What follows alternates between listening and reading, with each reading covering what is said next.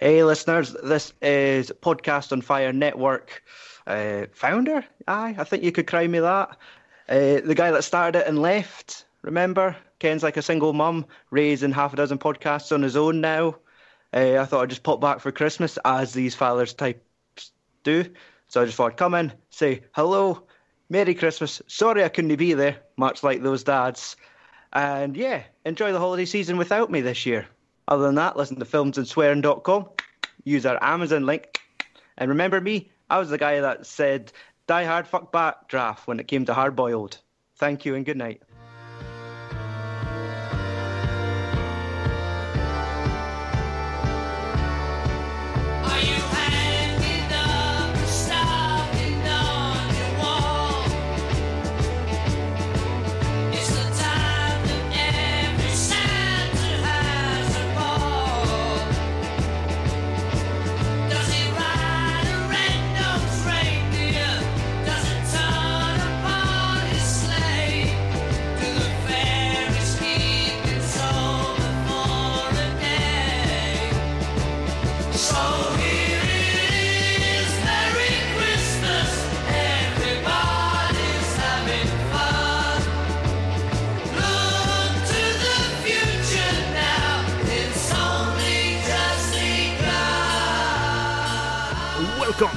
Podcast on fire and the 2018 Christmas special, the annual Christmas special.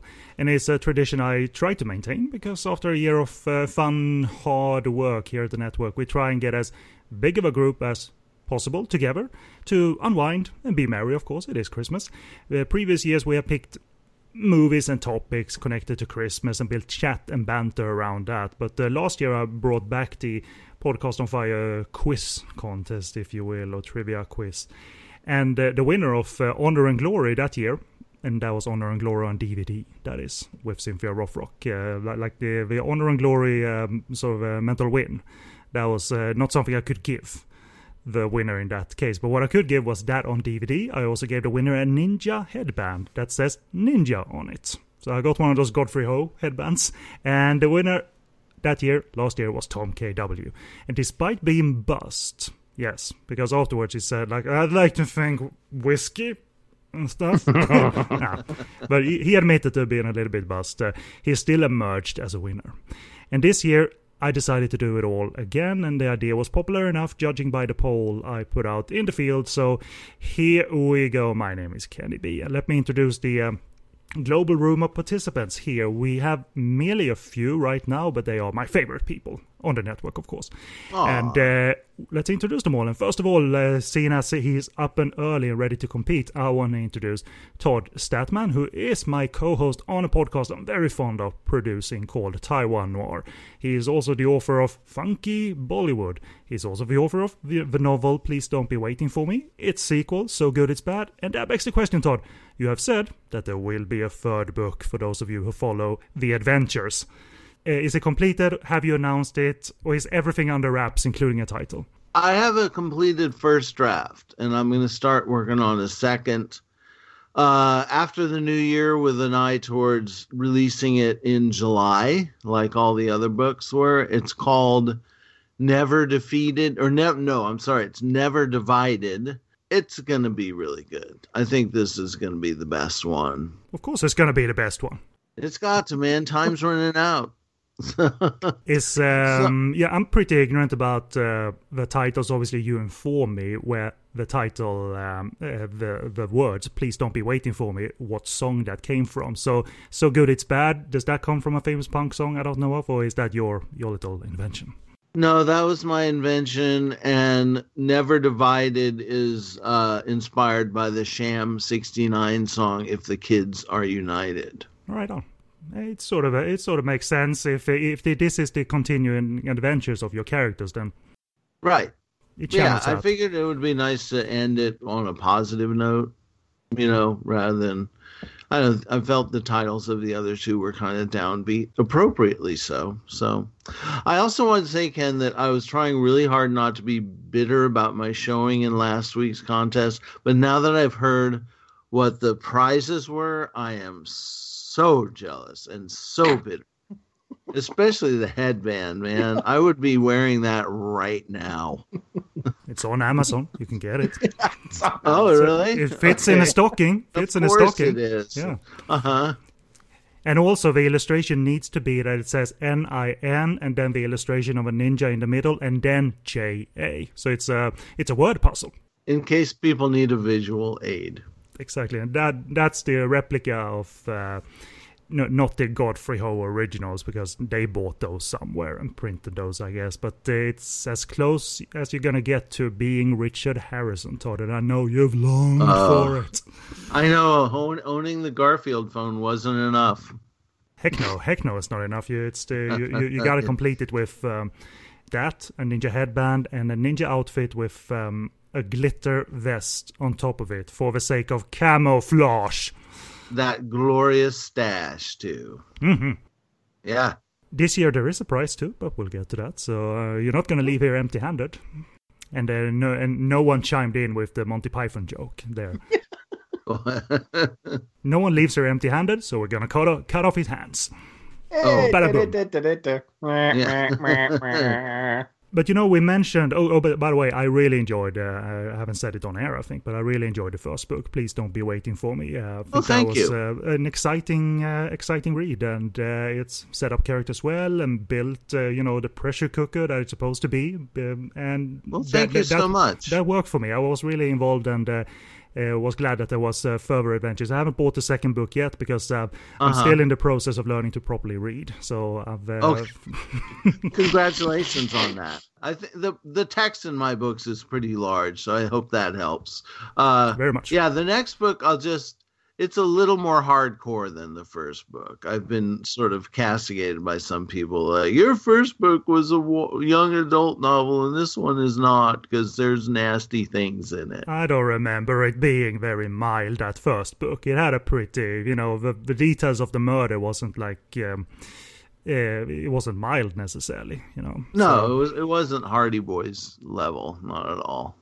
Well, I'm uh, gonna pick up pick it up eventually. Uh, you know, I'll take my time with these uh, things. Uh, but sure, we mentioned funky Bollywood, so also uh, off the top of your head, because it might not be covered in your book because of the genres you cover. But is there at all a tradition of Bollywood festive movies, Christmas movies, or that's out of your uh, desire to know or knowledge? They have a lot of holidays in India, and there are a lot of uh, Bollywood movies in which key events take place during different festivals, like Diwali. Um, but I can't. I'm sure there are because uh, Bollywood movies are so heavy with sentiment. I'm sure there are, you know, movies like you know Hallmark level movies. Oh, you know, a Diwali miracle or a Christmas. a Christmas for Amrita, you know, but I have not seen those. But that's sort of out of my my wheelhouse. Out of a choice, or simply uh, you yeah, have, you have okay, cool. Because funky Bollywood is uh, it's like genre cinema that doesn't scream festive and uh, family friendly at all times.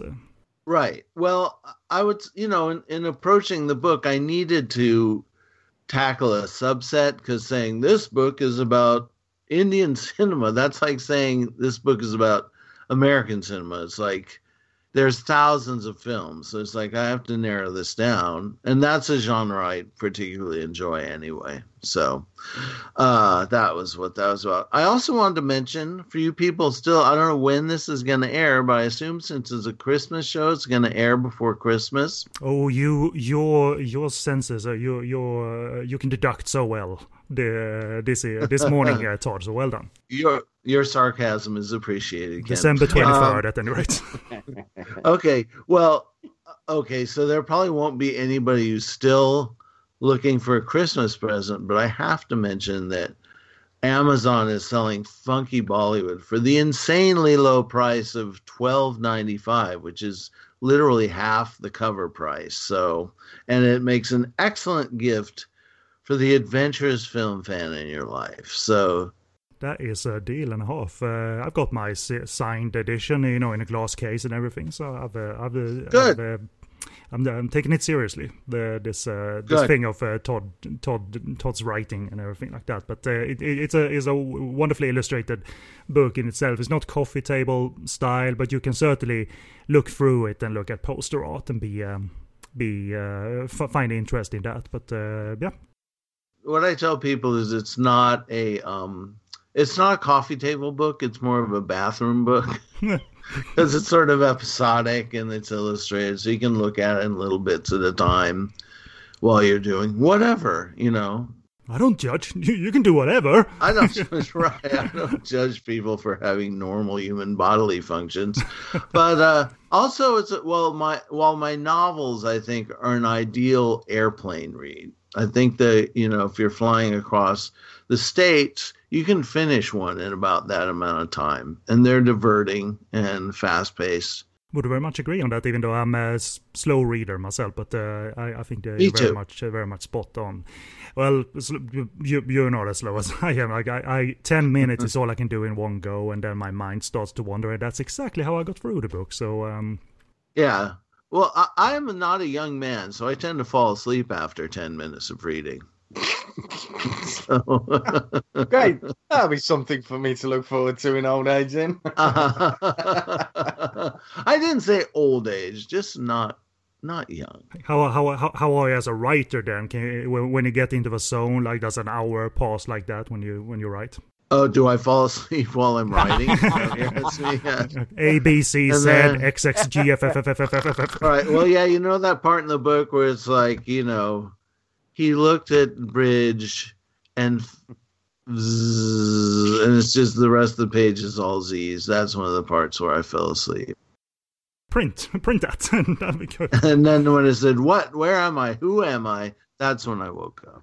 Well, well, uh, regardless of uh, what stretches of writing you managed to do 10, 20, 30, or maybe an hour, it uh, worked out for you and your creativity is uh, ongoing you're producing so that's something to be yes. proud of so uh, congratulations on a productive 2018 my friend thank you very much alrighty Next up, live from Birmingham, it is Phil G of EasternFilmFans.co.uk, the most jo- jovial and positive co host uh, on the network. And uh, of course, this is a network just filled with cynicism and hatred. So he, he so, so he is needed, you know. It's a cesspool of. Uh, it is, yeah. You know, I have to wade through the cesspool with my poppies and unicorns just to let, you know. So thank God we have uh, Phil G, uh, and you know he's been he's been with me as we've tried to uh, derail the careers of Alan Tam and uh, George Lam, but he's also a fine supporter of the UK action indie filmmaking scene and gets out in person to watch in support and chat with makers and etc. So etc. So welcome, Phil. And uh, any highlight from this year in terms of uh, the festivals you attended, the people you met, the screenings you went to, and so forth? Because you uh, you met, uh, I'm sure you met many famous people, but uh, obviously one stood out because you met the ever working always constantly working Scott Adkins. So, so, yeah, I know. So so what was this year's uh, year like in terms of festival uh, festival attendance? Yeah, it was. It was a highlight. The uh, Fighting Spirit Film Festival. Uh, they put on a great show, and they've got Scott Adkins. And I was lucky enough to come along and, and get some interview time with him. And it had been somebody I've been tracking down for, uh, um, hunting down and stalking for many a year. Um, I was close to stalking it occasionally. I've, I have a mate that goes to the same gym as him, and he kept going to over to him going, my mate Phil from Eastern Film Fans wants to interview you. I don't think there was anything more than that. You know what I mean? He wasn't. You know what I mean? He must have thought he wants to guy. interview you. okay, no, don't say it in a sinister voice. Very sinister, but yeah. I did it through the official channels rather than the stalking one, so that was good. Um, plus, they put on a great um, film festival anyway. Um, watched the Debt Collector there, and um, yeah, so that was definitely my highlight because it was. Uh, I'd been uh, tracking him for a while to get an interview, and it, and it was great. And you know, went down, got to shake his hand. We got some photos, um, and it was uh, yeah, it was all gravy, baby. So yeah, that was definitely uh, the highlight for uh, for me this year. I uh, I really enjoyed that, and um, hopefully the people enjoyed the uh, the films too. Because like I say, the Debt Collector was something a little bit different, and um, yeah. I mean, I haven't seen either of those. I'm sorry to say, but they got some exposure over in America. N- not that one. Was it Vengeance? Uh, Ross's movie Vengeance? Because yes, there, there was a um, uh, not that this means that oh my god it's blowing up, but one of the stars of that movie was interviewed on on the. Uh, Build YouTube interview series that's held in New York, and normally many movies pass through that uh, that YouTube interview series. I'm thinking like, holy crap! I mean, uh, Ross is uh, blown up. If indeed it was Vengeance or if it was the Debt Collector, but uh, yeah, it was I Am Vengeance. Um, and Stu Bennett did a couple of yeah, yeah, I Am Vengeance. Um, and Stu Bennett did uh, a couple of the interviews, and um, again, I had my. Uh, I was saying to the uh, saying to the missus, said, "Look, he's he's on look, he's on telly. He's, he's in America. He's he's having an interview." I said, "Look, you see the poster behind?" I said, "Look, it's got Eastern Film fans on that." I was well chuffed. Oh, you you you got a quote on the thing on the yeah, poster. Yeah, because my quote's on there. Stu Bennett is gold. I was like, "Yes, I've made it. I'm on the foot, and I'm in the trailer as well." Um, Pardon uh, me for uh, screaming my ignorance into the yeah. internet, but I'm I don't know who this person you're talking about is. Oh, uh, Scott Scott Adkins. Scott Adkins, yes. Yeah, look him up. He does a lot of uh, action movies. Okay. British, British lad. Um, he just comes uh-huh. from something up the road from us. Uh, been in lots of different films. He was uh, in with uh, Donnie Yen, uh, Ip Man as well. So, um, oh, okay. He's, he's done, uh, yeah, he's done quite a bit. So, so yeah, but this was a different one. Uh, I Am Vengeance. Yeah, Ross has uh, oh. done really well um, with that film, and obviously he's just filmed the sequel and stuff. So um, that's gone great, gun. So I managed to get an interview with him, um, Brian cool. Larkin, and Fleur. So some of the cast from that as well at the uh, Fighting Spirit Film Festival. So that that was great. I, I, really enjoyed that, and it was good to get out, you know, out and about and speak to these people face to face. And as always, and and you can see the interviews. I put them on YouTube for a change rather than doing, you know, just write them down. Um, I've got a YouTube channel, Eastern Film Fans and we did some really uh, really interesting uh, interviews, which which were fun. I mean, it's just me; they are fun, but they were hellish to edit. You can imagine, um, but they were they were fun to do, and it was great. It's good to go out and see people and support, you know, in independent movies and all that. So yeah, it's been uh, it's Definitely. been good. Yeah. Thanks for bringing me up to speed. That's all right. This is why I, I do so badly in the questions. I won't worry about that. Wait, who's this? Okay. yeah, who's that bloke? Named like five movies Scott did this year, and he did about fifteen or something. So he he's a busy lad. He's uh, he's working the uh, Hong Kong cinema tradition of uh, staying busy all the time. Yeah, right. Yeah. yeah plus seminars. He goes out. So he was earlier in the year. Uh, my friend was in a seminar with him, and literally he was there. She said he looked absolutely knackered. He did that, and then he was flying out to Los Angeles to pick up another film and stuff. The bloke is just constantly busy. I mean, fair. But I don't know where right. he stops. But I must admit, when I met him, he was really chilled. And you don't know until you meet people, you know, face to face. I mean, you can do the you know, I've done it. You can do the phone calls and the Skype interviews and stuff, but unless you meet him face to face, you don't really know. And I have to say, Scott Adkins, you can tell that he's really driven as a person, but he's got that humbleness about him. So when you talked yeah. about him, he was a little bit shy about it. So you know what I mean? It's not like stardom's gone to their head, and he's not like right. Um, you know, he's not like a George Clooney or anything, but it right. has. He's still or very Barry Prima. Yeah, very down to earth. So. Yeah it's it's it's kind of a tradition in uh, Asian commercial cinema to have these stars who make like 30 or 40 films a year, isn't it? Mm. I mean, yeah, yeah. You know, you just got to keep working because yeah, like there's always someone to come up behind you and steal true, the crown. Yeah, I mean, I mean, God, um, Andy Lau was a one. One of the man who used to pump out films and stuff left, right, and centre. I mean, they yeah, they do today as well. It's the same. You're right. They just, you know, somebody else is going to steal the crown if they don't make the film. So they just make films after films. It's like yeah. you know. They they have uh, reduced in quantity certainly, but uh, yeah, it, there's always one at the very least. And obviously, if you look at Hong Kong cinema and mainland cinema to a degree, the one who's still busy as heck and is not slowing down anytime soon is probably Louis Koo.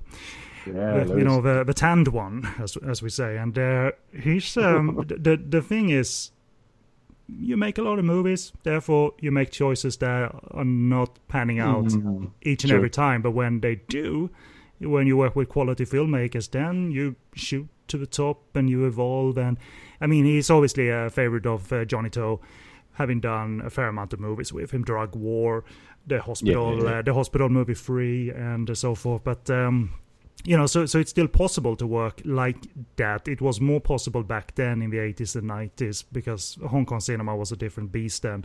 That's why I had Chow Yun-fat doing 10, 15 movies a year, Simon Yam, Andy Lau, and so forth. Uh, and uh, obviously the guys we discussed last year with, uh, you know, uh, Sek Keen, obviously has done hundreds and hundreds and hundreds of mm. movies throughout his career. Right. I was also thinking about the '60s, where you had, in, like in Cantonese cinema, where you had actors like Connie Chan uh, and Josephine. I can't remember her name. Um, you know, who would just, yeah, just churn out, churn out films one after the other. That was a big thing in those days too, and they the films were very prolific too. Yeah, a lot of um, even if they were melodramas or action pieces, a lot of the time they they weren't right. coming out uh, Fast and Furious. Um, it's, right. Uh, Josephine Siao, that's what I. That's right. Yeah. yeah. And they talk about staying power in that regard because her career wasn't over then wasn't over in the 70s 80s or 90s because right. new audiences got to experience her i probably first saw her in the jet li movies uh, Fong Sai-yuk mm. playing the yeah. mother being hysterical as the mother in those uh, movies and uh, yeah. great dramatic actress uh, too. And uh, yes. don't think she works anymore because um, I think after a while her, she, she, has a quite distinct hearing loss on one side. Mm-hmm. So uh, I just think that that after a while she couldn't uh, or it wasn't worth uh, enduring. You know the physical pressure that's on you.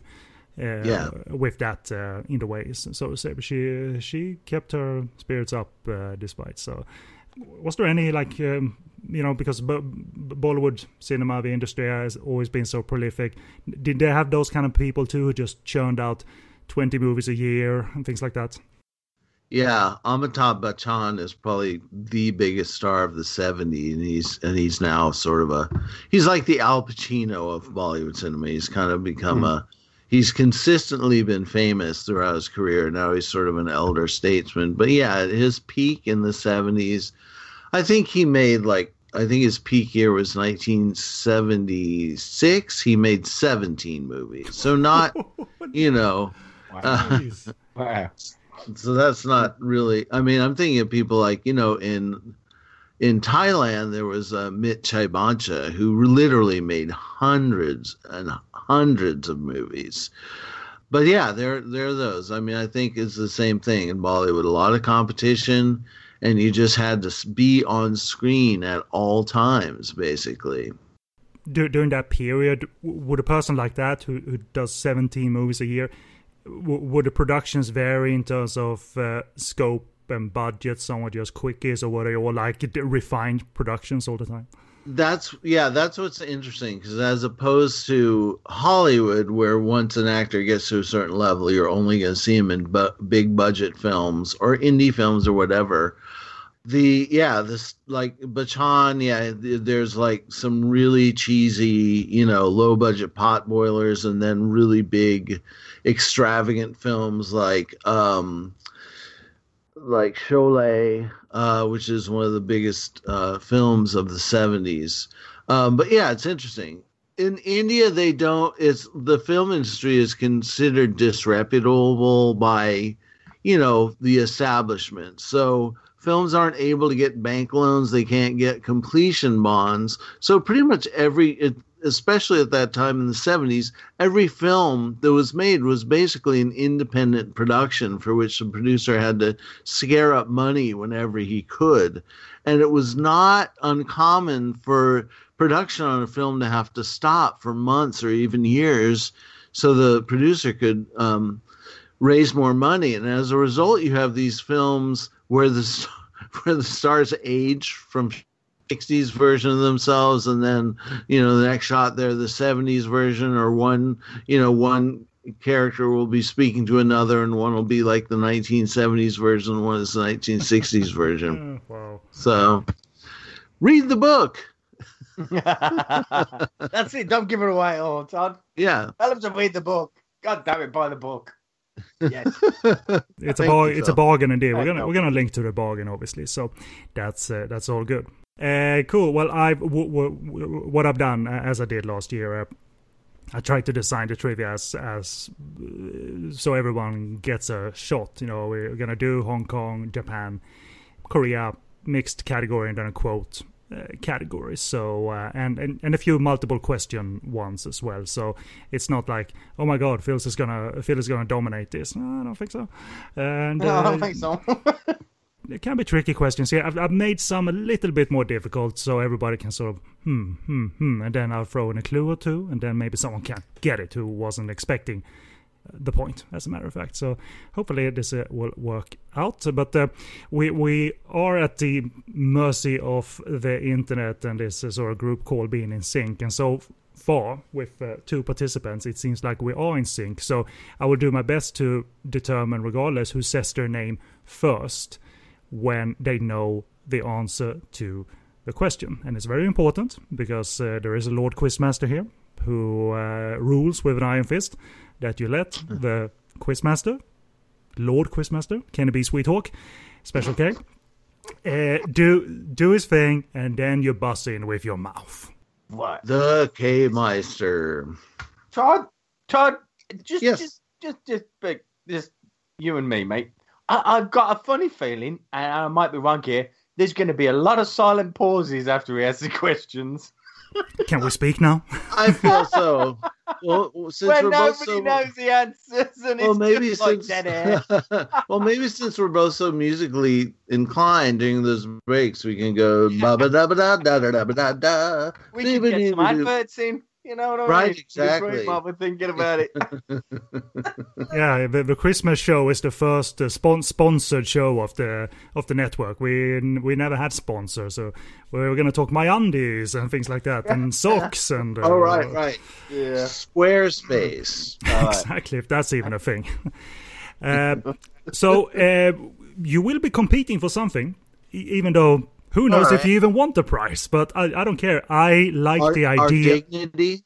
Sure, that's uh, obtainable and physical. And with me here, uh-huh. I, I, got your dignity in a jar. All right. Uh, you will be competing for a movie this year as well. Ooh. A Christmas movie. Honor and Glory wasn't a Christmas movie; it was just a fun idea. And I might, you know, it depends on what you consider a classic or not classic. So I, I don't know if this is a classic Christmas movie, but it is a Christmas movie.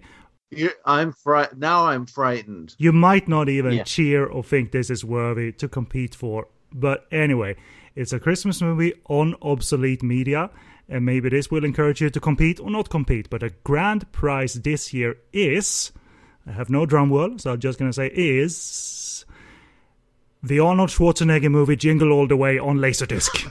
oh, yes, get it. Uh, it's get on, it. baby. It is on. I'm telling you, you know what? I've never seen that film all the way through. I deserve that disc. Ah, I, I've never seen it. I mean, I've only seen the trailers, I think. I don't think I've seen any part of that movie. Yeah. I've... i know what it's about, vaguely. Turbo Man. That's what it's about. That's uh, some epic prize. That's proper Christmassy prize. And even if you don't have a laser display, because I'm not going to send you one, uh, you're going to have to go to a thrift store yourself, Todd, and uh, maybe you can pick up something in Birmingham, Phil. Uh, yeah. But you, maybe you can you can frame it. I could. And uh, it's it's sure. a spe- it's a special one. If I didn't say it, it's actually the Japanese edition, and it's so the the cover art is always slightly more special. I tell you what, that will look absolutely mint in between Eastern Condors and um, the Criterion edition of uh, John Woo's The Killer. I mean, that'll just look mint in between those two, Ken. Yeah, definitely. Yeah. My my my stock will go up. My people will look at that and think, "My God, man, look at that we thought he lost his mind when he bought obsolete media in the first place, but now he adds to it and adds to it and does nothing with it. Yeah, that'd be great to have a massive, you know, Laserdisc collection and also a, a massive Betamax collection yeah, too. Betamax, that's cool, man. So uh, that's what you're competing for, a, uh, sort of a square price. Yeah, me, me and Todd are going to be really working hard not to win. Yeah. Um, like, is Andy Lau an actor? Yes or no? Um, hmm. That's it. You have to reduce the questions. Chow Yun Fat, is he cool or not cool? I don't know. I might Phil have to answer it instead. Cool or fool. Cool or fool. Cool fool's good.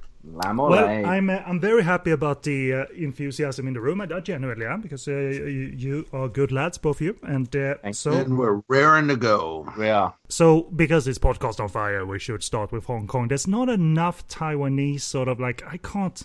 I don't know if I can add too much to a Taiwanese category because ta- Taiwan cinema is either the art stuff, some action stuff, I guess, and then it's just children's movie you and I movies you and I watch Todd that has questionable content, mm-hmm. but it's then it's like a quest uh, category for us only.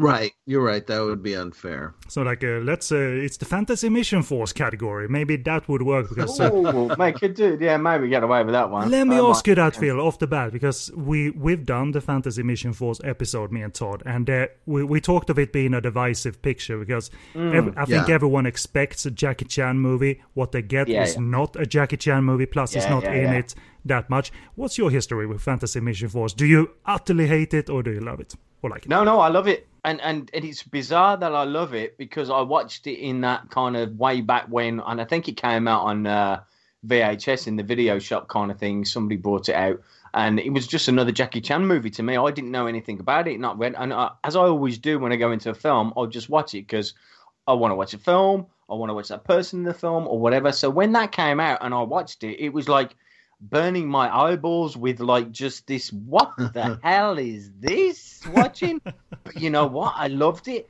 And i loved it because of that. I loved it because it was like wasn't a jackie chan movie. And i have to say that's just a, a thing with everything that jackie chan does that isn't a jackie chan movie. You know your crime stories i love. You know your heart of the dragon i love. If it's not a jackie chan movie took him outside of that and he's done something a bit different you know I love that Fantasy Mission Force. Obviously, was completely wow, uh, bizarro, but I loved it for, it, and I loved him for it. You know, I was yeah. No, I, have got a I've got a little place in my heart for that film. I have to say. Good, good lad, because it always gets the, these two responses. You responses. You're either on board with the wildness of it, or you scratch your head and even become mad as hell for for because uh, people hate that that movie even exists. And, yeah, yeah. Uh, right. So I'm a uh, fan. Yeah, yeah, we we we are, you know what? No, not to delay the trivia, but, but no, Todd no. made a very good point that isn't brought up too much when Fantasy Mission Force is presented before audiences because it is presented as a Jackie Chan movie. Sometimes yeah. it has an image of him from in a black right. T-shirt from one of the U.S. movies uh, promotional campaigns. So when they uh, where was I going with that? Oh yeah, uh, they they don't then they're never sold a comedy they're sold a Jackie Chan movie, and that's where people like go, huh, huh, what? Hmm. You know, and, and, uh, I'm gonna watch this and fume and like uh, steam coming out of their ears. And and Todd very wisely said that as soon as you realize it's a comedy, if anything, it's a failed Dirty Dozen movie. If you if you take Dirty Dozen seriously, then you should be mad at the fact that it isn't a good Dirty Dozen movie and not a Jackie Chan movie. But Todd, Todd just wisely said that realize it's a comedy that has decided it can go anywhere it wants, and that's cool. Yeah, and just and just freaking relax, man. you know, it's, it's, it's not it's, it's, not that big a deal. So, the first category, Hong Kong. Of course, it's Hong Kong, and uh, let's get everyone. Well, by the way, there will be uh, five rounds, five questions each, and a possible tiebreaker if uh, there is a tie at the end. Hey. Cool. So, first category, as it was last year, and we are competing for Jingle All the Way on Japanese Laserdisc. How about that? so, therefore, we're going to talk Hong Kong first of all, because that connects to Arnold Schwarzenegger, of course. So, let's give everyone a chance from the get go by having question one be multiple choice. So, oh. listen carefully, make your determination after I list the A, B, and C option, and then buzz in using your name. All right? So, the question is what was the Wong Jing movie that was reportedly supposed to be a Street Fighter live action movie, but rights weren't cleared? Was it A. City Hunter, B. Future Cops, C. Avenging Fist? They're thinking. Phil. Phil buzzes in, and what is his answer? B. Future Cops. You are correct, sir. No! We've mentioned Andy Lau a bunch of times, and it, it it is and it isn't because it's so obviously a Street Fighter movie. They're all tailored after what you know from Street Fighter 2, the game, obviously. But uh, in 1993, I think that was probably its most current media. So Andy Lau is recognizable. Richard Ng is recognizable as one of the uh, the sort of monster redhead character from Street Fighter 2. And Simon Yam is, I think, the Indian character. So there's a little bit yeah. of uh, blackface, so to say, involved there and um, and yeah, C- City Hunter actually I think was cleared, but that was only one sequence in the movie where Jackie Chan turns into the female character Chun Li. Jeff Daniels is is it Ken from Street and Fighter? Gary 2? Daniels is Ken, yeah, yeah. Jeff Daniels, I mean, Gary yeah. Daniels. Gary. Yeah, well, might be called Jeff. He's he's a good lad. Uh, Gary. and Avenging Trio was, I think, Wong Jing produced and was supposed to be a Tekken live action movie, but that wasn't realize either in the end. So they made a sort of, well, that's from Tekken, but it isn't Tekken. Um, mm. So you had Sammo Hung in there, Yuen Biao, and uh, yeah, the young stars of the day. So the, I was kind of proud about that question because uh, I, it was good. I, I, nearly went for C as well, and I thought about it. Thank God I did. Because if I dived straight in, I would have gone for C straight away. But then I was like, I recalled it back, went, oh no, that was more Tekken-y, wasn't it? Yeah. So yeah, see, paste the thing. Excellent work. I like I like that you thought uh, that you thought about it. Yeah, and, yeah, yeah. Mull it over. Alrighty, second question here in the trivia between the two mighty mighty lads, Todd and Phil here. So, Jackie Chan, after he became a star. In, at the end of the 70s, one of his older movies, The Cub Tiger from Kwantung, was re edited into a new film featuring a double and his drunken master co star Simon Yuen. What was the title of the new film? Oh, we don't get multiple choice. No, it's it's simply okay. it's simply an answer. a name and an answer. Your name and an answer. Okay. Um. I'm happy to give out clues if you need. Uh, can we repeat the question? oh, of course I can. After, Jack, after Jackie Chan became a star, one of his older movies, The Cub Tiger from Kwantung, this is from the early 70s, was re edited into a new film, and that was at the end of the 70s, featuring a Jackie Chan double and his drunken master co star Simon Yuen in new footage, looking in on an old movie and things like that. He's in a bush for quite a lot of the, film, of the scenes. Uh, what was the title of the new film they made? Todd. Todd buses that rum, Rumble in the Bronx. That's incorrect, my friend. Yeah. Ah, well. What, what they did with Rumble in the Bronx, it was an old film, but they didn't. Uh, uh, they merely cut footage from it and did the English dub oh, okay. featuring Jackie. So, all right. I think. And remember, remember, remember to buzz in with your name. Oh yeah, Phil. Sorry, Phil. Mm-hmm. Phil. And I was thinking about it because I, I, I swear that it was. Anyway, I think it's Snake Fist Fighter. That's incorrect. That's possibly another example too, because I haven't yeah. seen Snake Fist. Fighter. The actual answer is Master with Cracked Fingers. Master with Cracked Fingers. Yeah, I've got. It. Oh, I hate it. I hate it. That was my other answer, but I thought that it wasn't that one that was released as Master Cracked Fingers. I thought it was Snake. That's okay. That's fine. Yeah. you fool, Phil. You fool. no. I didn't, I didn't think of that because I don't have a disc of that that I bought for 99 cents at the drugstore. Yeah, I'm telling you, Todd, it's not even worth 99 cents. Don't do it. Oh, yeah, okay. Yeah. It, it's a pretty, like, only if you like the fact that they did this to him, like, yeah. did chansploitation, if you will. Then, yeah. then it's worth a look. And also, some of the, uh, I would have accepted, uh, this is a nerdy thing, I would have accepted not just master with cracked fingers, but master with crack fingers, because that's on some prints. He has crack fingers. Crack finger. Super high. It's it's a musical. Both the old movie, by the way, Cub Tiger and Master with Cracked Fingers, neither are very good, but at least the original one, like it's pre-stardom. Well, you can see some talent there, but it's a super standard early 70s movie. So it's, it's not very good either. And they had a lot of scenes with Dean Shek for the second one and Simon Yuen and, uh, you know, to make it uh, Drunken Master in style because that's oh. what they wanted to riff on and exploit. So that's what they did. Alrighty, turning to mainland China for a moment because Hong Kong cinema and its players they're merging with mainland China for a bit. And this is going to be a guessing game. So it's anyone's can get this, all right? So turning to mainland China for a moment. So, and the entire room is going to guess a number as their answer to this question. And I'm going to repeat it at the end so you'll know exactly how to guess. Okay? So closest wins the point. So in China, modern action movies have proven to be audience favorites and earned massive amounts at the local box office.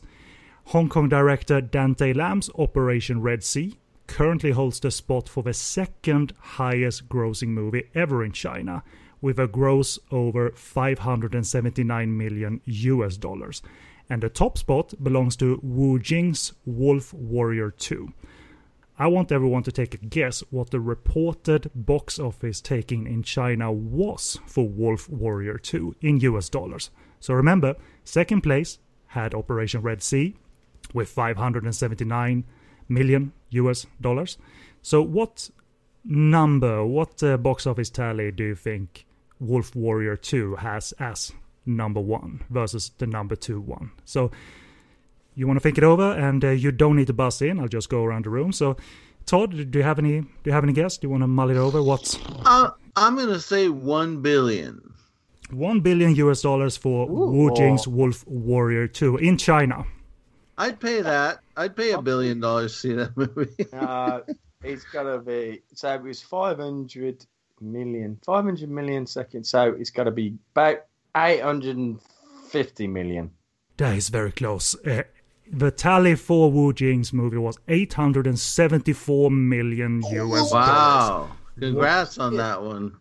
Well, I just went to the middle, well, middle-ish. I thought top end. Ah, maybe yes. too much, a billion, but less than a billion, but more yeah. than 500,000, somewhere in between. Good guesses. I mean, one billion wouldn't have been out of the question because ah. was, that, that, that movie just kept building and building and building. Wolf Warrior 2. Some of the, well, take what, I think, as far as I remember, the highest grossing film in um, China, that kind of was kind of uh, Avatar, wasn't it? Or something like that. At one point, yeah, I, I, think it's been passed by local productions by now. Yeah, but I mean that that did billion, so at least so yeah. Well, maybe there's a Western record indeed. Uh, uh, maybe for for a Hollywood movie that that has still. Uh, yeah, it's uh, that has a top spot uh, that I don't know actually because I don't care about Avatar. so, boom opinion. Yeah, I, I never, I never, I never saw Avatar because I never go to see movies if someone says you gotta see it that is a guarantee. Also, I never like... seen movies that got blue people in it. That's ridiculous. Right. Uh, yeah. I agree. Smurfs, Avatar. Yeah, Smurfs, no. So you're disappointed your effing kids, man, Phil, by like, no, it has blue people in it. We're not going to see okay. it. Oh, okay. I might, might have lied about the Smurf line. movie. Yeah, I might have lied about the Smurf movie, but I have kids. I have, I have a good excuse. Ah, yeah. yes. I feel kind of bad now because uh, I, I want Todd to have some points here, so I'm going to give him some oh, mighty clues here. But uh, regardless, uh, qu- question four in the um, in the what category. is your name? What's your preferred uh, title in life? like I, I don't know. but uh, oh, yo, by the way, did, did did you guys see that Wolf Warrior Two movie or Operation Red Sea? Yeah, Wolf nope. Warrior Two. It was uh, Wu Jing versus a tank I mean, let's face it, there's nobody left. I mean, Frank Grillo was in it as well. So even the missus watched it because Frank Grillo was in it. So, but it wasn't about that. It was Wu Jing versus a tank. Let's face it, there wasn't anybody hard enough for Wu Jing to fight. So he had to fight a tank, and they loved it. And he who won, pl- by the who way. Who played the tank? Yeah, I'm telling you, that Wu Jing just smashed that tank up bad, real bad, just with his fists. And uh, I look forward to the third one. And a uh, bit of trivia: uh, Scott Adkins was in uh, Wolf Warriors, the first one. Ah, that's right. Yeah. But it didn't make uh, as much of a dent box office wise. Uh, I, will take Operation Red Sea over Wolf Warrior 2. I thought Operation Red Sea was just terrific action fun, kind of Black Hawk Down in style, but not as uh, not as grim. Just a bunch of greatly choreographed physical action and two and a half hours of just boom, boom, and and not uh, that political either. Just good, good fun. So if you get a chance to see Operation Red Sea, that's uh, something I recommend. Uh, so question four. Um, were you ever a fan, by the way? Uh, this is not the question, but the, it's the theme of the question. Were, were you ever a fan, Todd, of the um, of, of Jet Li in general when you were growing up? Did, did that ever come onto your radar as wow? Who is this guy? Uh, when I was growing up, I'm trying to think what the first Jet Li film I saw was. It was probably, um, jeez, I don't, I don't remember. I, I don't think. Uh, I've always liked Jet Li. I don't think I was, you know, specifically a fan of his. You know, it's kind of like with bands. It's like Jet Li, I would own the greatest hits as opposed to o- hmm. owning all his albums. you know, yeah. that's uh, you know, it's uh, it's sort of um, it's sort of semi about Jet Li this one. So I wanted to set up mood here for the room. So I loved Hero, but like a lot of Americans, I like that movie a lot. Romeo Must Die uh, was not your your oh, favorite. I actually saw that in the theater too. The I'm a little embarrassed to say. Yeah, with the bad X-ray shots to show how yeah. broken he, how much he broke the people he was hitting. It should have been more fun, and it was kind of a cr- cringy what they were doing with wires and uh, and even that uh, that very aspect. Didn't that have Aaliyah in it? It did. It did. It okay. did. Yeah, yeah. Bless her. Yeah. Yeah, she was whacking. Bless her. Yeah. Uh, alrighty, but here begins the question, which is sort of a. It will become an in joke between me and Phil G, but you will understand the question despite. So, okay. Singer George Lam is a mustachio superstar and very much lame as determined by me during our George Lam Lam or Lame series, while Phil G40 was Lamb. But here's the question connecting to Jet Li. What famous martial arts series starring Jet Li did George Lam provide a theme song to? Todd. Yes, go Once Upon oh. a Time in China. Oh, that is correct. First point. Yay. That's the only Jet Li series I know. So it is, yeah. You did make congratulations again. You did make that easy for me. it's supposed to be inclusive for all, so I'm very happy. Oh, yeah. Uh, and uh, we we like George Lam partly as an actor, but he I like him as a singer a lot. That uh, on the General's Orders song, or whatever it's called, dum dum dum dum dum dum dum, the Wong Fei Hung theme. He he sings it with gusto, and uh, I like it a lot. Uh, Jack, Jackie sang the Mandarin version of the theme. George Lam sang the Cantonese sung mm. the Cantonese version of um, of the theme. Mm. So we got George and Jackie doing the theme song for Once Upon a Time in China. I see. I don't remember the song. I'm sorry to say. You you can hear it in like twelve thousand movies. So uh, well, it's, it's the yes. Wong, Wong Fei Hung theme, but not always in a Wong Fei Hung movie. Anyway, well right. done, well done. Final question in Thank the Hong you. Kong round. Said to be promoted as his 100th movie, called A Fighter's Blues. Which Hong Kong actor reached this milestone in 2000 with this movie? Oh, Andy Lau. That's correct. Andy Lau did his 100th movie in 2000 with A Fighter's Blues. Fighter Blue, I love that film. It's like underrated, one of those that people don't see they should do, like Runaway Blues, that kind of, you know, that genre. When I speak about Andy Lau movies, that's one of the that crops up. Great movie, love it, love it's, it. Um, it's a boxing movie in this case, mm-hmm. and uh, so some people were saying, is it really the hundredth movie? Because if you count like bit parts and mild yeah. cameos and supporting roles, but they, they still decided in 2000 Andy Lau had done 100 movies between like 1982 and onwards. So mm. in 18 years, 100 movies. Not bad. Uh, okay. I am in favor of just keeping this train rolling. We're gonna be joined hopefully by two more people who stands no chance, but they're they're, they're gonna do their damnedest to join us late because of life. But uh, obviously, uh, the two people with me are my favorite people in the world. Hey! So. Yeah, we. and uh, we move over to Japan and a question that uh, yeah. a category that I think uh, everyone's gonna have a chance of uh, clinching, getting a few points here. Five questions covering Japan. So this is a musical question, not about musicals, but it's about music. Okay. So listen up and buzz in with your name when you think you know the answers and answer. Uh, and I will provide clues if needed. So, for the 1995 classic anime Ghost in the Shell, not only was it uh, playing in Japan in Japanese, but expectedly it had an English dub track produced, but also an exclusive song for the film's end credits in English. It was called One Minute Warning. It was a collaboration between ambient musician Brian Eno and what rock group? Oh. Oh, gold.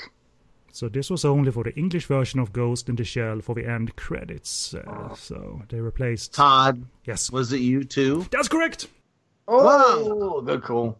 Well, he was working with. They were working with Eno around that time. So there you go. That's I. I was designing the question subconsciously around the fact that you were gonna participate and you were gonna put the, the sort of uh, pieces together in your head. Like so, there you are. Well done. It's in the movie, and I don't, I don't, I don't. I don't remember the song at all because Ghost in the Shell has such an iconic score. Otherwise, the the choir yeah, type score, and uh, and I don't think I've seen the English version. If I'm being totally honest. Uh, or I didn't stick around for the credits as such. Nah, it's over. Exactly. I loved it, but it's over. Well done, well done. Um, so the next one in the Japanese around here is a plot summary of a famous Japanese gangster movie from sometime in the 1990s. So can you name the movie that has the following synopsis? It's a very short one. Several yakuza from Tokyo are sent to Okinawa to help end a gang war. The war escalates and the Tokyo gangsters decide to lay low at the beach. What movie oh, is that? Son oh Todd. Yes, sir. Sonatine. That's correct.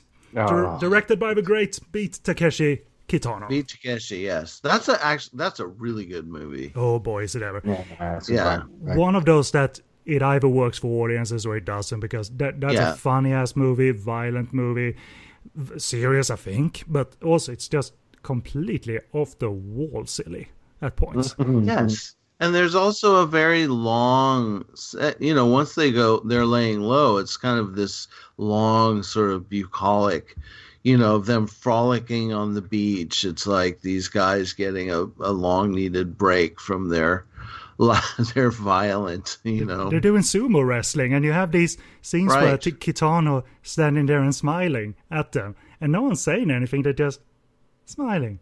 I think he shoots himself too, but that's a dream sequence because right. it's a famous still from Sonatine. Uh, right. I I think that that's probably one of his finest, uh, where the Kitano style just clicked big time, and uh, no one else does still violent action, and I mean staying still. There's a shootout in a bar where just Kitano stands still, shoots, shoots, shoots, shoots, shoots, and so no one is taking cover necessarily, uh, mm-hmm. and it's kind of a hypnotic man let's just see what Tom has to say here. Uh, he's going to compete, damn it. He's the reigning champion, too. So I'm like ruthless. I'm adding people to socialize with me. let's see here. The... Tommy, pick up. Pick up. Hello. Ah, hello, Tommy. What's going on, man? Let's go. Welcome home. Oh. Sit down. Compete. Hey, Tom. Thanks, buddy. Can I take my shoes off? Is that all right? No. I'm the Hitler of the network. Like you compete, you compete, you're gonna compete. uh, let's see here. So good. Uh, it's free all so far. So you guys, so you're uh, it's even even Steven here across the board. So. Uh, so well done. I'm enjoying it and um, yeah. enjoying your company. Well, that gives Tom a chance too to pull head, right? I don't know. I'm not a statistician if you're gonna make me do a math here, then then then then I'm fucked. So do it. Isn't there a Criterion disc of Sonatine? No, the U.S. rights, at least in my with, world, it it should be. Um, I yeah. think before uh, Quentin's company had it, Rolling Thunder. And All right. It might have been transferred to Disney or Miramax because w- when they put out Zatoichi, there was a bonus disc with Sonatine on it. And I think uh, that was one of the big companies that had Zatoichi uh, back in the day. But um, there, there, there's a UK Blu-ray set that I think had Sonatine in it, and a couple of other movies, but not those first three. Maybe it was like those, those first two, and then Hanabi, possibly.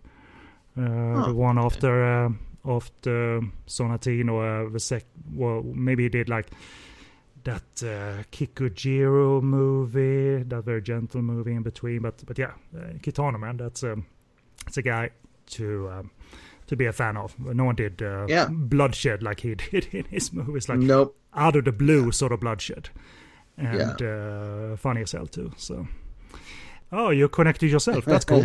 Is this thing on? Is it on? Can you hear me? I can, yep. I can. Let's compete, yes. my friend. I, I, I, don't care if you have your shoes on or off, or your pants okay. on or off. Uh, just shoes. That's how you like it, isn't it, Ken? Just yeah, shoes. Yeah. Nothing stri- else. Just shoes. Stri- string vest. It's a kink of mine. Canistella in hand, bringing the class as always. How we doing, fellas? We're good, man. We're good. We're competing, uh, competing, and uh, we've done the Hong Kong round and half oh, the Japanese no. round. So are you yeah. balls deep? I didn't want to come in, obviously, and win it and spoil it for everyone. So I thought, no, no. you know, I've done my bit. Done the Hong Kong round. I'm screwed for the rest of the questions. Oh, like. fantastic! Sounds great. Let's do it, man. Let's rock. So uh, we've done two questions. Uh, we've covered Kitano already. So, um, uh, but the, the, third question is actually um, everyone can join in here. So let's do the third question in the Japanese round. So uh, it's not multiple questions as such. I'm gonna sort of leave it up to you to sort of uh, have a think about this. So, third question: Japanese films have been the recipient of multiple awards at the Oscars. Can you name one of the films that was given one such award? And buzzing with your name if you know it. One what type of award? One such award? No, uh, can you name one of the movies that was given an, an award at the Oscars. Okay, uh, they, it's happened Todd. multiple times. Todd. Seven Samurai. No, I don't have that actually. Tom. It, what? Tom. Tom. Uh, Spirited Away. You're correct. You're correct. Yeah. So one of the movies, it was not best foreign language film, it was best animated feature. So they've gotten different awards throughout the years. Do you want to hear the rest of the uh, movies I picked up? We're here to learn as well, Ken. And I didn't notice. Uh, in 1951, Rashomon was given an honorary award. Oh. They called it back in the day. Ah, wicked. A movie called Gates of Hell from 1954 was also given an honorary award. Same for the uh, part one in the Samurai trilogy that Toshiro Mifune starred in. The Legend of uh, Musashi from 1955 was also given an honorary award. Uh, those movies, well, all of it, all of movies, all all the samurai movies are out on Criterion, but that trilogy is out as well. But then we get to Spirited Away in 2001, Best Animated Feature, and in 2008, the first time a Japanese movie won Best Foreign Language Film happened, and that was for the movie Departures. Ah. okay. So that is one point for Tom. He's already chasing yes. you, chasing you, fellas. Eat my dust. But uh, you don't know how many points uh, the other, That's the other fellas have. a bit in the dark here. Todd, yeah, slow him down, Todd. Let's not let him get too many questions in. All right, catch up. Yeah, let let's form a human shield. Yes. Todd, Todd is in, on about eighty five and Phil on like okay, seventeen. Okay. All right, so not not a you know long way to go. Then that's cool. Nah. Okay, I'll catch you up. Don't worry about it. so if you do the math in terms of how many questions are left, we're going to be here for a while. okay, let me get my calculator out. Give me an hour.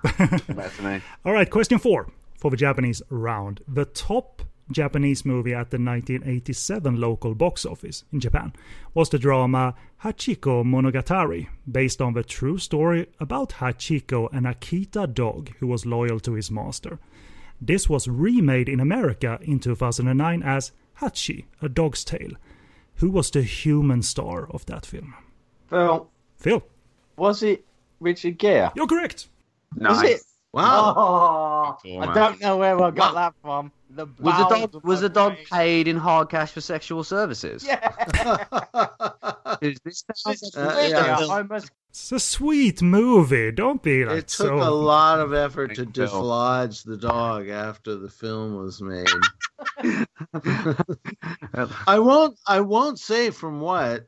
I can't get Master with cracked fingers, but I can get Richard Gere in some kind of dog film. That's what. Yeah, that's. Uh, What's that all about? Well done that you can sort. What was it? Was it? I think it was my name. And then you said yeah. the right answer. Yay, it was. Yeah, no, I'm going to take my shoes off, and I hope it's really annoying and audible on the track. Excellent. And scratch and sniff, scratch and sniff, speed. All right, the final question in the Japanese round here. This is going to be a, a, a big, easy one. So let's really stay on top of this and shout out your names when you know this. Turning to the Godzilla universe for a moment. Which monster is accompanied by two tiny twin fairies? Tom. Todd. That was Tom. Ooh, Mothra. Mothra, you're correct. Oh, Mothra, Mothra, Mothra. I don't remember now if Moth- Mothra's solo movie came before Godzilla vs. Mothra. It, it I think it did. The original one, Godzilla vs. 65 or something like that. The original one. Yeah, and uh, then the Mothra versus Godzilla, whatever. I, I only remember it was the first color one, at least the first color one I watched. Right. From Godzilla. I think that was made in '62. Oh, you, yeah, you might. Yeah, you know, you might be right there, mate. Yeah, 65 was. Yeah. Uh, you get on to destroy monsters, and aren't you? That kind of territory. Right. Yeah. Yeah, you, you think you're right there, mate. Big favorite, uh, favorite kaiju for many. For me, it's probably King Ghidorah because uh, I was exposed to King Ghidorah at an early age, and that was just mm-hmm. kind of like, how do they do that? Because I know As it's all real. children should be. Mm-hmm. yeah. Uh, was li- literally that Ghidorah, the three-headed monster, uh, but Mothra is in that as well because uh, they all bring down uh, King Ghidorah at one point. So it's um, it's a how you how you feeling about the new movie that's coming out next year? Uh, talking about the animated one or the US one? The U.S. the uh, King of Monsters. Oh, the sequel to the U.S. one. Yeah, I haven't. Yeah. I haven't seen the U.S. one yet. The recent one.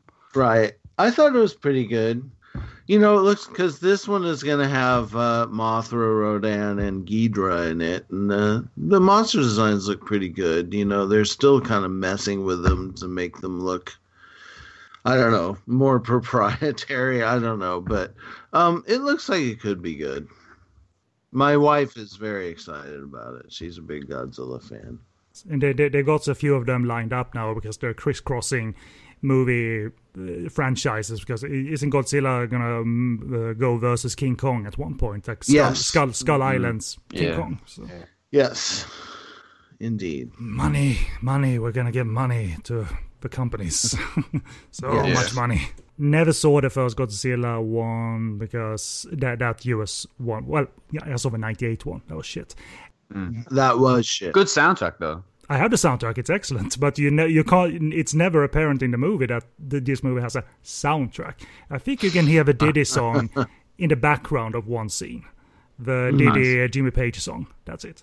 Nice. So uh, no, no, like. Uh, uh, 90s grunge bands on the actual movie soundtrack. No.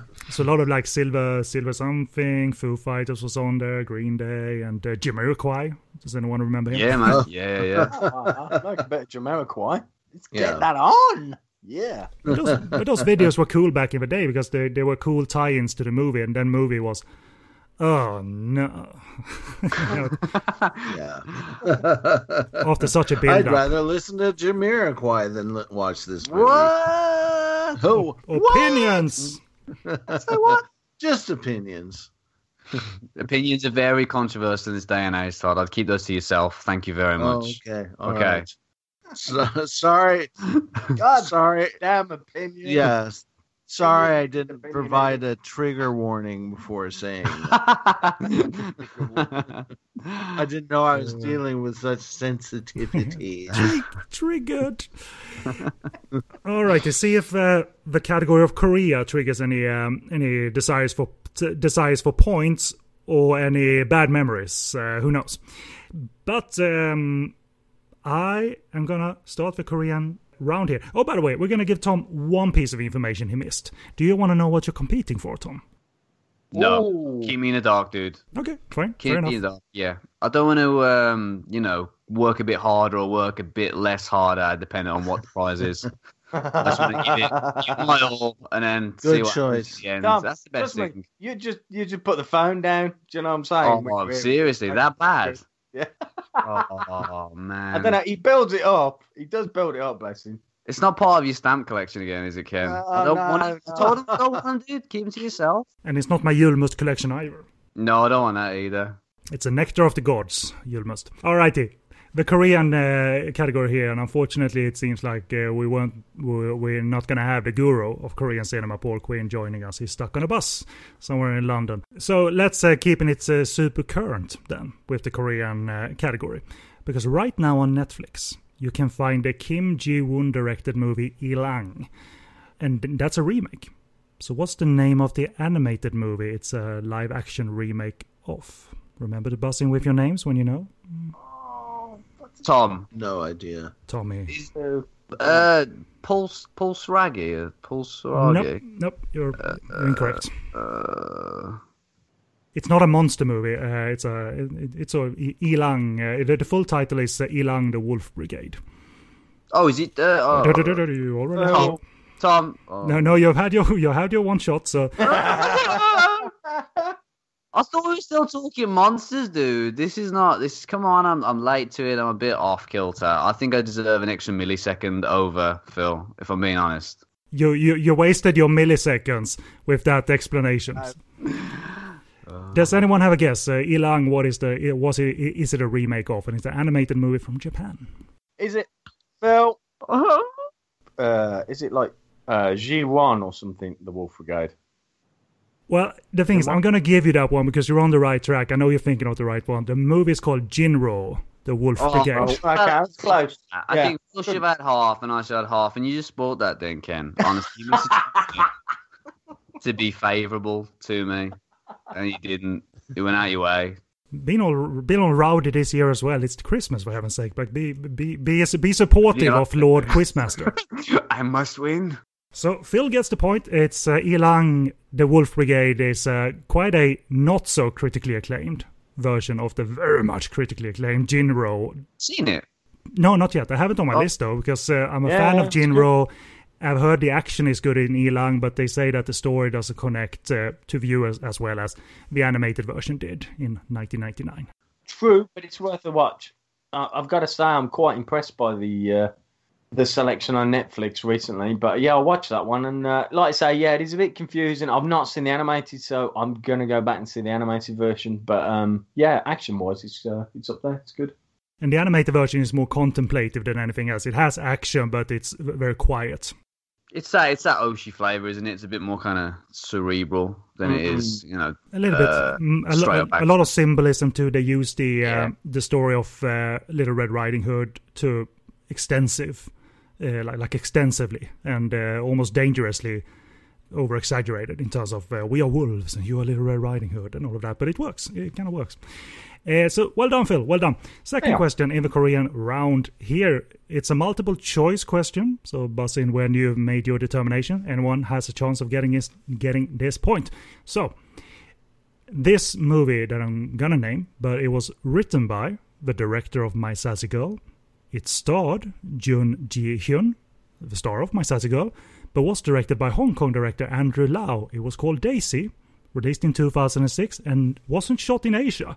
Daisy was shot entirely in location in Europe, but in which country? Was it A, the Netherlands, B, Italy, C, Ireland? Uh, I've no idea. Tom. Go ahead. D, Afghanistan. Stupid, stupid fool. so, Todd, want to take his chance? Phil, gonna want to take a chance? And... Uh, Phil. C. Yeah, go on. Let's say C. That is incorrect.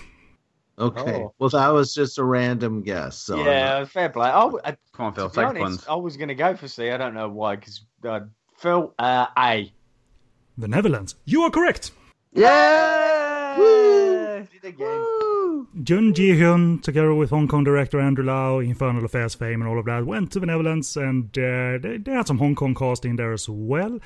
And uh, had some, hopefully, some uh, fun in the Netherlands in between a, also in between making a not so acclaimed movie either.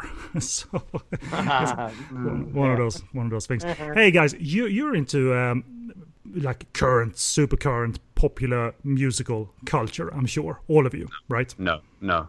I'm an old man now. I'm, literally one, I'm literally one year away from 30 now, and all I care about is the music I was listening to when I was 18. That's it. It's scientifically uh, proven. That happens. You get and that's it. You discover no more you're, you're going to prove your cred in terms of well, I, I know everything about music, or you're going to reveal your nerddom, nerddom fandom kind of thing. Either way sounds terrible.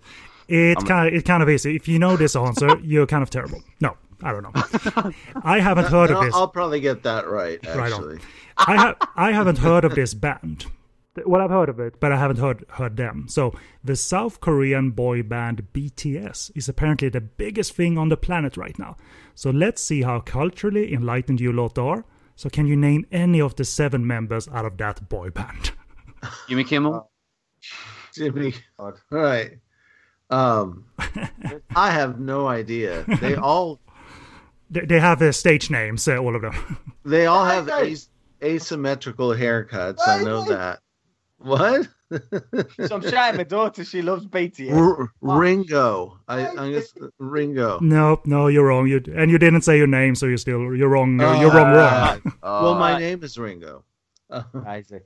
Ah. So Tom, I, I thought you were on top of these things. Like you, you know the members of BTS, right? Um, unfortunately not, to be honest. But I can take a few, you know, guesses if you want. Um, Bobby Eyebrows. No, they're not that. They're not. Eng- they're not westernized names. Oh, they're The not. short one. Uh, The short one, the the the slightly fat one who keeps getting pressure from the rest of them to lose weight. Um, Phil, do you have any guess while Tom is guessing the all the names in the universe? Phil. Yeah. go on, Sugar. What, what was that? Can you say that again? Sugar. It's sugar.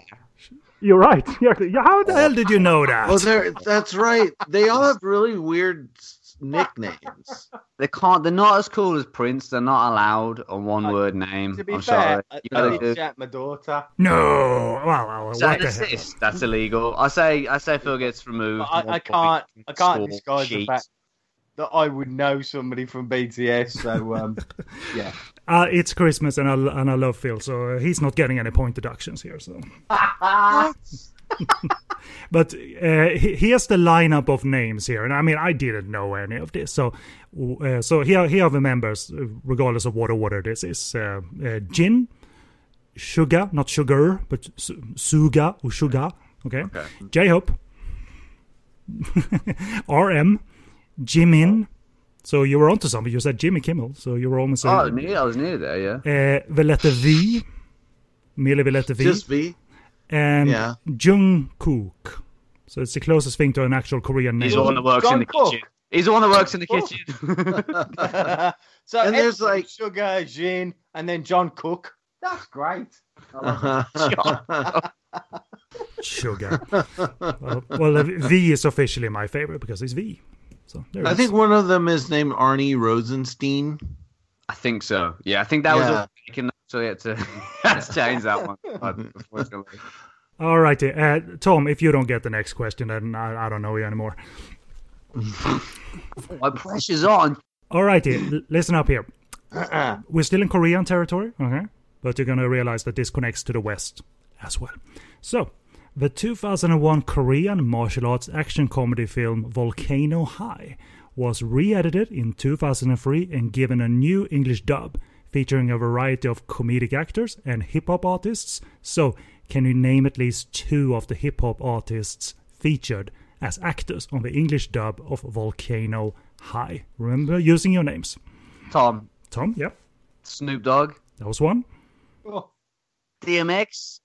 Uh, per- apparently not. No. So, but but you, you you you can have a shot. You can have a shot again. If, uh, so try and try and name another rapper that was Okay. on that. I'm gonna go with uh, Fat Joe. Uh, apparently not. I haven't listed that person. Man. You can get like three or f- fr- you you can have like fr- three or four chances here. Come on. Well, that's nice. Yeah. Um. Okay. Let's go. Exhibit. Uh, no, but uh, I think um, I'm gonna get. Um, I'm gonna be nice. You you accused me of being like very very mean, so I'm gonna be nice. Name one of the members out of OutKast.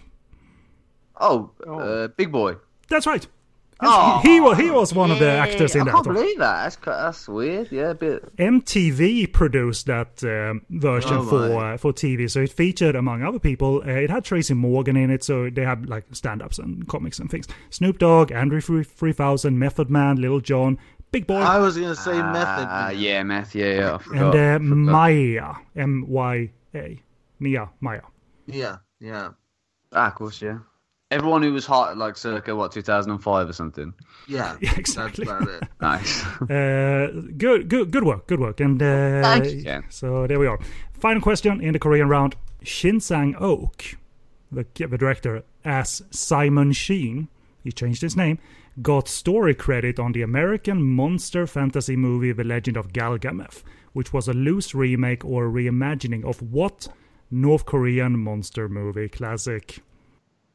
Todd Yes. Pulgasari. That is correct. How the hell did I mention that earlier and not mention it again? Do I get half a point for that? No. I basically just answered your question too early.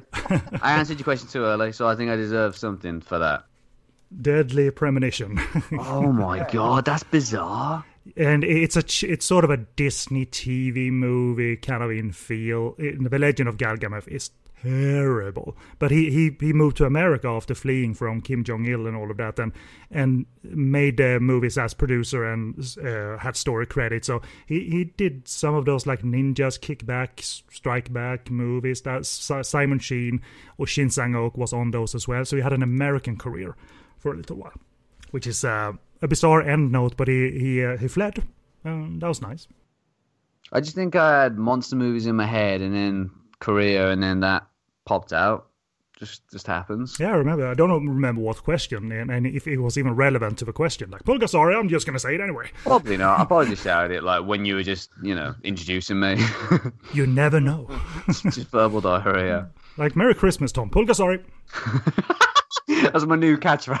It's like my new terrible catchphrase. Right, and a Pulgasari to you too. No, I mean that's good because you don't offend anybody because you know Right. everyone's celebrating something different these days. So you could do that as like a catch-all term for you know have a nice couple of weeks at the end of Uh, the year. I'm sorry, but I think here in the states you would offend somebody. Oh, 'cause there's somebody, yeah. That's like our favorite pastime Yeah. right now is being offended by stuff. My aunt's a giant Korean monster. How dare you? You know, something like that. That's racist. Let's tweet each other. Vi- violently. Racism, Yeah. racism is okay as long as it's funny. That's what I say. Hash, hashtag ban Pulgasari or whatever Twitter can come up with. right. Alrighty, well done, guys. Well done, and uh, thank you for bringing good spirits despite just jumping on immediately after coming home from work, Tom. I really appreciate it. Oh, that's okay, man. I didn't want to come on and spoil it for you're mid flow, but it's uh, it's No, been a it- pleasure no, to you be here. We had a good time, but uh, we're having a, next year. Alrighty, let's. Uh, the next to last category is the mixture of Hollywood, Hong Kong, Japan, and Korea all in one kind of thing. So the questions are going to be a little bit back and forth here. Um, so we we have um, one multiple choice question coming Are up. you speaking in tongues then? Jesus Christ, it's possessed. multiple choice, and so everybody got a chance here, yeah, regardless if they know the actual answer or not. So we often talk of when Hong Kong filmmakers go abroad. You know, you're John Woo, you're Tsui Hark, go the actors when Chow Yun Fat started making Hollywood movies. But some big name directors doing the same thing, they sort of go unmentioned. So which of the following Hong Kong directors made his US debut with the crime drama The Flock, starring Richard Gere? Was it A. Peter Chan, B. Wong Kar Wai, C. Andrew Lau? The Flock, starring. Richard Gere. Yes, Todd. Two. I mean B. Wong Kar Wai. That is incorrect, I'm afraid. Okay. So, guys, was it Peter Tom? Chan or Andrew Lau who made The Flock, starring Richard Gere? And Tom has something to say. I think A, Peter Chan. It's incorrect. Oh man, And that means it was Andrew Well, Lau. yeah. I think, I think Phil might know. I think Phil might know. Go to him. What what was it a flock of? Seagulls? Yeah. No, he refers to he's actually chasing uh, child molesters in that one. Oh. Yeah, they always want to flocks. Those guys. Very difficult to get a hold Yes. of one of them. They're always working. I in think the group term is a perv of child molesters. Yeah, I think that's correct. A Correct, traveling perv. Yeah. I heard that movie The Flock was kind of taken away from Andrew Lau. It had different cuts all over the world and things like that. I would So. take credit on that. 'cause was it like a um, No, no, I think he had it, but um, Alan Smithee kind of vibe? n- no, I don't think they went that far. But I think like the European cut is somewhat longer and his preferred cut. Uh, so he didn't have like uh, uber freedom just because he made Infernal Affairs or one of the guys who made Infernal Affairs. But it's a solid little movie. It's not bad. So you know, it's not like they gave him like uh, make a John Woo movie for us in 2000 Yeah. something something. So Right. you know, they gave him a thriller. Uh, so that was cool. So um, Avril Lavigne is in a small role in it. If you fancy that. sort of. Yeah, I remember you you spoke about it on the show before, Ken. Actually, it's ringing bells now a little bit. Did you review it on the show, possibly? Uh, not on the show. I I think I've written about it um, uh, once upon a time, so I just brought it up as a conversation. topic. Who wants one of them? Conversations. Uh, Overrated. let's, let's stick to uh, heavily scripted just uh, pod- podcasting sounds. by Ken, where we don't interact as persons and only as podcast robots. Just the way I like it. Alrighty, uh, this is a mixed category, as I said, Hollywood, Hong Kong, Japan, and Korea, and we turn to a, a US Japanese type of question. All right, so this is not a question, but I'm gonna ask it anyway before we get to the actual question. Were, were you or your parents ever a fan of uh, Richard Chamberlain? I know who Richard Chamberlain is. I always got the impression that he was popular with uh, women a lot uh, because uh, I've heard multiple pe- people Right. say like my mother loved Richard Chamberlain. Yeah. My mother Well, loved. Apparently, he was uh, quite King popular with the men as well. Get the hell Yeah. out of here. He pl- he played Doctor Kildare on TV. But the the, ac- the actual question about uh, that involves Richard Chamberlain uh, in 1980, he starred in the TV miniseries Shogun, opposite what legendary Japanese actor? Well, Phil. Toshiro Fumone. yeah, that's right. That's right. That's a little. Toshiro Spumoni. Yes, Fumone for the.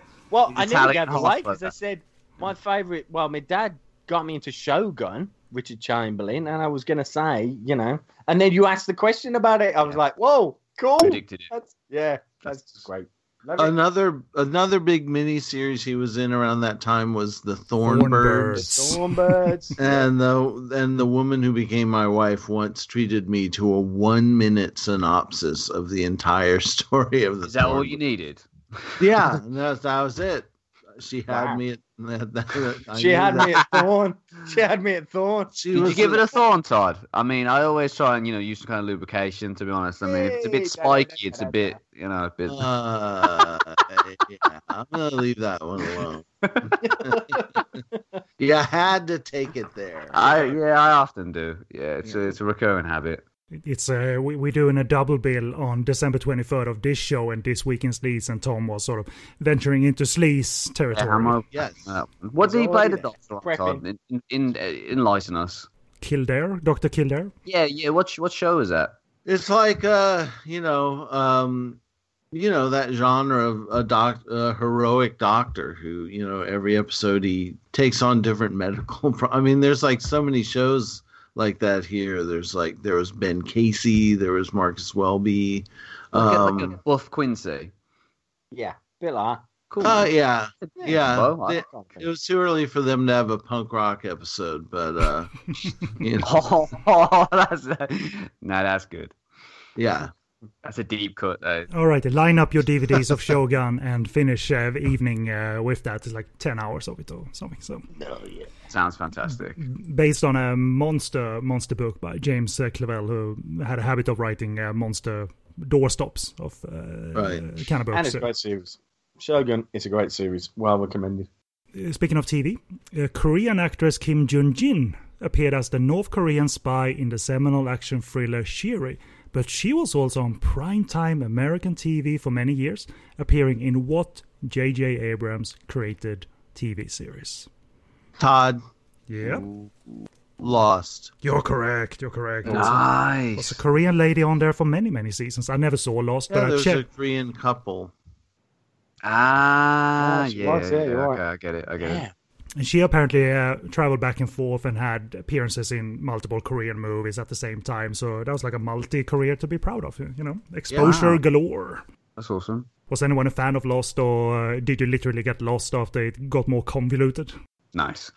I watched it for the first couple of seasons, and I just I abandoned it. I'm not good at sticking with these long, sort of serialized TV shows that seem to be Yeah. everything that's on TV now. You know, If yeah, yeah, if you go past the date it's actually on air, it's always such a daunting task to get through 19 seasons of you know yes, somebody indeed. on an island or something. I, I, it's Right. yeah, it's not good. It's it's it's. I haven't got the time for that, unfortunately.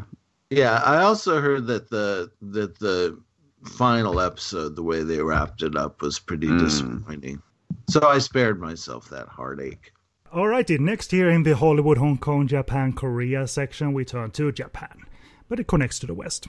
The 2013 Japanese movie Unforgiven, starring Ken Watanabe, is a remake of what film? Tom, Tommy? Unforgiven. Yep, it is. I know, he confused me. What? like, the answer to the title. Uh, I was expecting the director of the. I was expecting someone else. I, I didn't know that that movie was remade. It, it, it's Clint Eastwood, Unforgiven, obviously. Yeah. Uh, so, um, and I don't know if the Japanese movie is uh, considered any good or not, but I don't know. It's great. I've heard good things about it. Yeah, I've heard good things about Yeah, it. yeah. Yeah. I reviewed it. It's uh, it's a really good film. Yeah. Is that the one- is that the one with Tarantino in, or am I? No, that's uh, Takashi Miike, Sukiyaki, Western Django Ah, kind of bullshit. Yeah. Yeah, yeah. Sorry. Uh, the Eastwood film is good too. I Yeah. think that's one of his better movies. Oh, it is. Yeah. S- s- saw it, uh, well, rewatched it recently, and uh, I, I was amazed how at how well I didn't remember it was that like tension filled. Yeah, Uh, yeah. Really like on on the edge of your seat, just watching like things boil slowly. Yep. Yeah, it's probably the the culmination of everything he was kind of working for in his Yeah. Western career. Yeah. You look at all the westerns that he's done. You know, Power Riders. You know, he's close to High Plains Drift. Uh, Yeah. Outlaw Josey Wales, and then you, he does this with like Gene Hackman. Lest we forget, it's fucking awesome in that movie. Yeah. It's um, I was yeah, it's a building powerhouse a house. Yeah, yeah, yeah. Oh, yeah. Powerhouse. Morgan Freeman is in that too, right? yeah, yeah, great. Yeah. cast. And and and was the Japanese movie also uh, a a cowboy film, or was it samurai? Yeah, yeah, Okay. yeah. It's much like that. It's very much like it, but um, definitely worth seeing. Yeah. Cool. Uh, one of those things I dug up that I didn't know of. The one of those little, let's find remakes. I haven't heard of this. Cool. It's also called Unforgiven. Let's see if we can s- trick the contestants. Ken, I thought you were going to go easy on us tonight, but apparently not, man. I'm, I'm fumbling in the dark heard at the the moment. before you turned up, Jesus. Tom.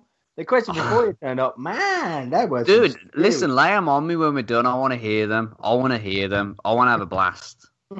Adam, and see what I can Lightning do. round. Yeah, that sounds a good idea. and you- and you don't even know what you're competing for either. Listen, I don't care. I don't care at this point. It's for pride and, and glory. Honor and glory. Hey, hey, put on your ninja headband for luck or something. I should have done that, man. I should have had a bit more prep time. I would have manscaped as well. oh boy. Okay. Final question in the uh, mixed round. Then we finish off with the quotes. All right. So it is the next to last round, and it ends now. What or which Academy Award-winning actor did Jackie Chan work with in 2015's Dragon Blade? Phil, Adrien Brody. That's correct. Oh man, yeah. Also, I don't think he's a maybe it's been nominated, but who else starred in that movie from from the West? Adrien Brody and uh, what? Which star from High Fidelity? Bonus point. No, I'm just kidding. Oh, Tom. Oh,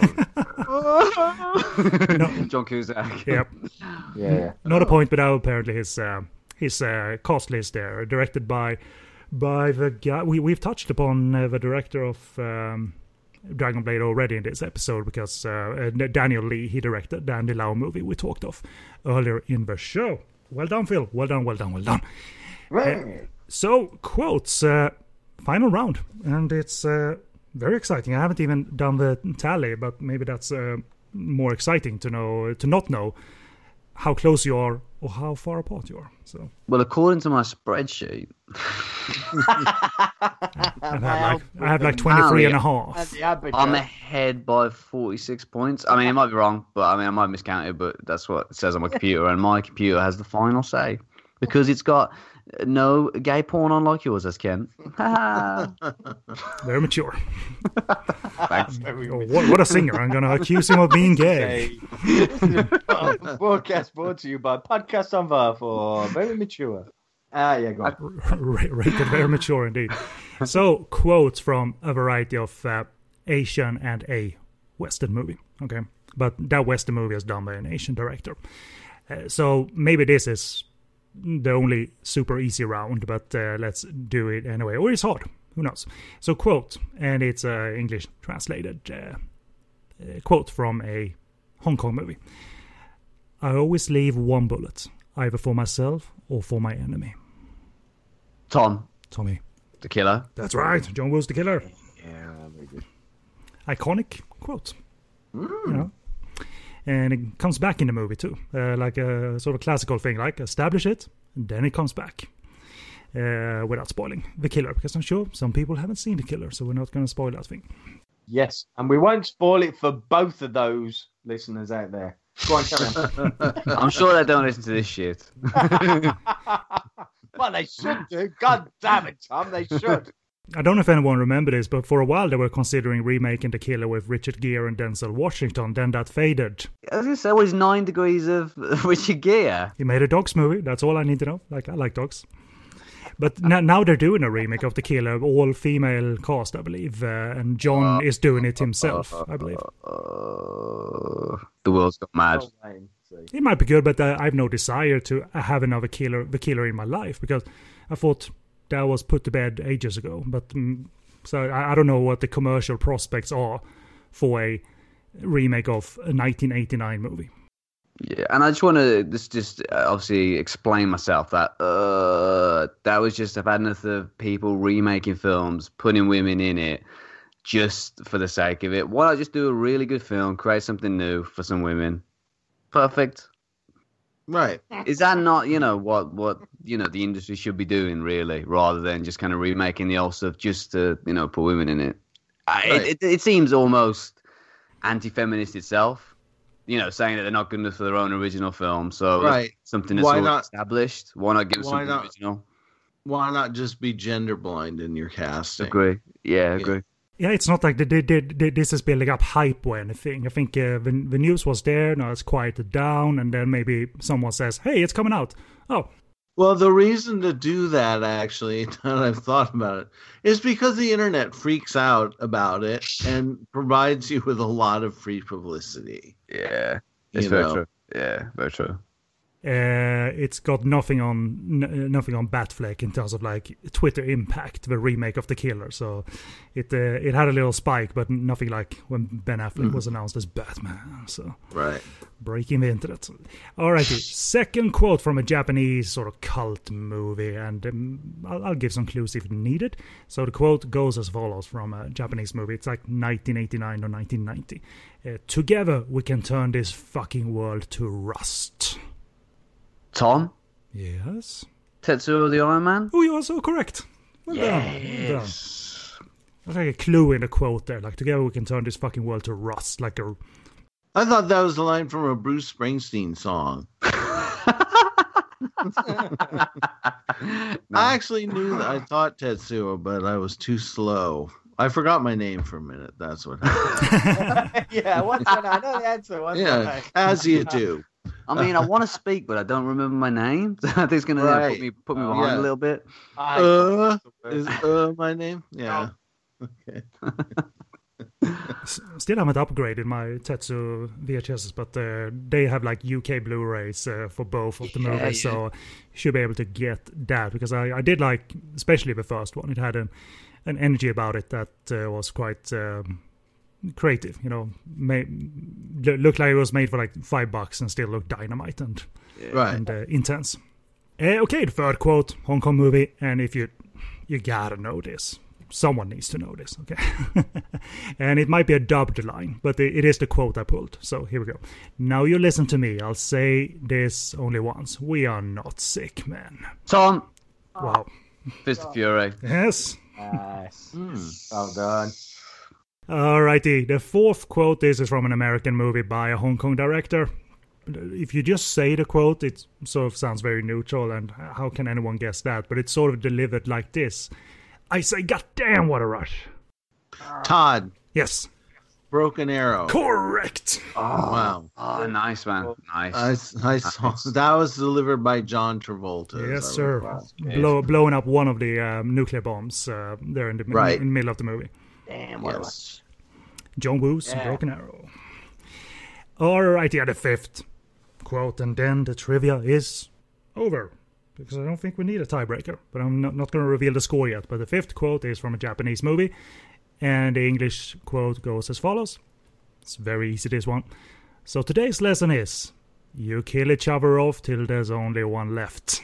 Todd. Yes, sir. Uh, God. Um, Lost it. Oh, um, oh, man. I'll give you a few more seconds. Today's lesson okay. is you kill each other off until there's only one. Tom. Left. Can I come in with this? No. Do you want yeah, to for, do, do, you want to forfeit it, Todd? It. okay. Is it battle royale? It is a battle royale. That's yes. it. Very good. That's it.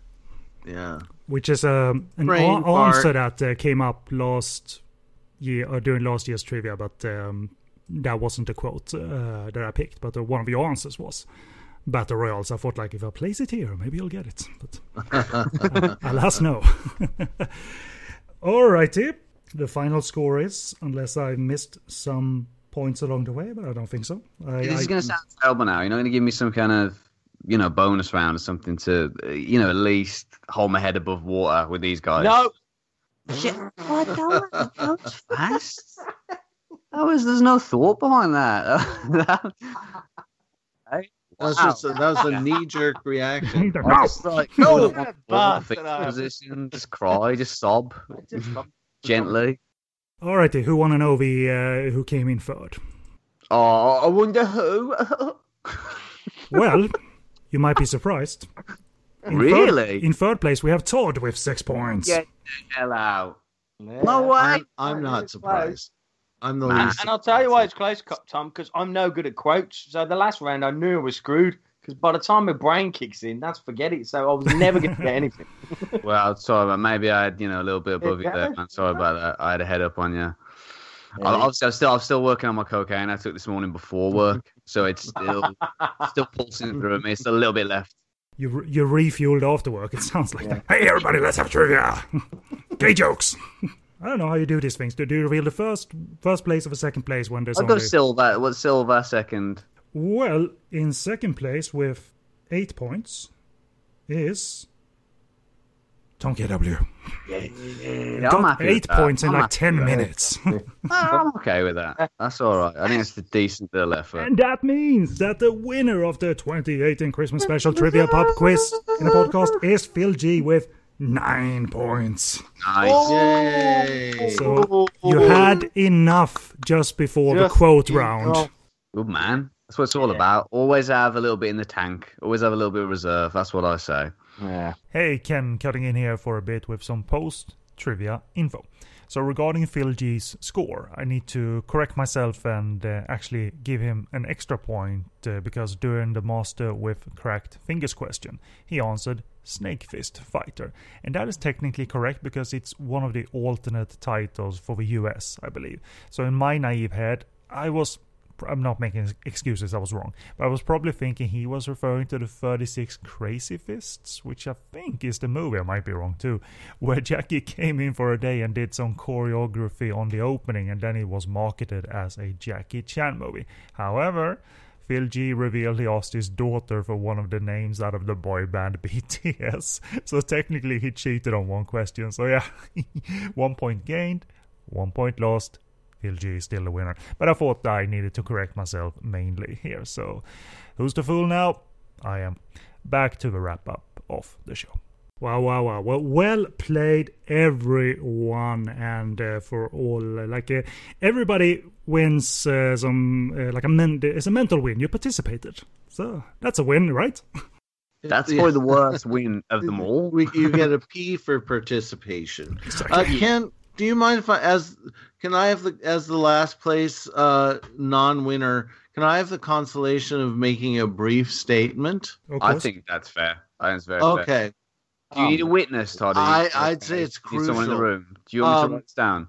I yes, please. Um, I don't know whi- if it was one of you guys, but I remember the last time uh, we ended up going on and on about Hallmark movies. Who was the guy that was like super into Hallmark? That Yeah. wasn't me, dude. That was wasn't it- that Paul that brought it up. He, he was on the start. So That sounds like Tom. I I just want you to know that in preparation for this No, no. episode, no, no, no, no, no. I please don't say it. because I, want to be one of the guys. You know, I want to be accepted. Don't say cool it. Don't I say watched. I, I'm I'm going to say it. Brace yourselves. I watched a Christmas melody, the home Mariah, and starring Mariah Carey. Directed and starring Mariah Carey. I was so close to watching it last year, but I just could Oh, not really? bring myself to it. But I was, I literally, I had it on the list for this year. I'm not gonna lie to you. I thought, let's do it. I'm ready for a little bit of punishment. Did you watch Is- it? No, not yet. Is it as Okay. bad as it looks? Tell me. I need to know. I'm dying to know. Oh God. Um. It's a Christmas movie. Like you can't be mad at it, but it... you can't really. Can? Yeah, I mean, I love these ones that just they're just dog shit, but they're just there, and it's just it's perfect right. For the season. I don't know right. what it is. It gets a pass, and it's annoying. Yeah, it's Christmas. I mean, it's bad, but it's bad in a very uh, special way, I guess. um, I'll just tell you a couple things to look forward to without without right. spoiling it. This is probably true. I, this is the first Hallmark movie I love, but it's a very slick mo- working movie. It's like competently filmed and lit and everything. It's bright. That's what it just, is. It's bright. It's, yeah, and but there's just so much, so many odd directorial choices. And for one thing, every every close up of Mariah Carey looks like it's taken from a completely different movie.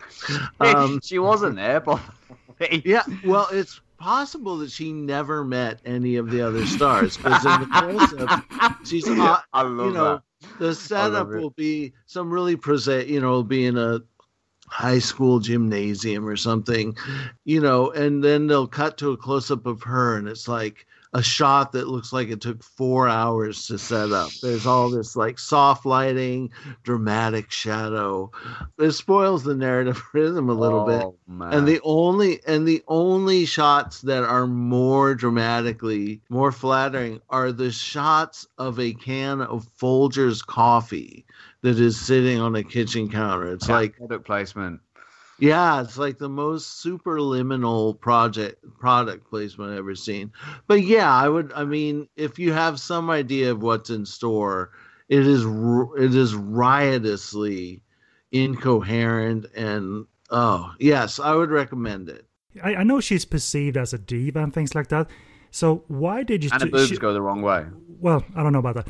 Uh, I don't know. I don't look for such things. But I, I don't know why she insisted on making a movie and directing a movie where she's a total bitch. Right, she That's plays the very bitch. Strange. Why not yeah. get away with that and like be the uh, get get away from that and be like the heroine of this Christmas right. tale?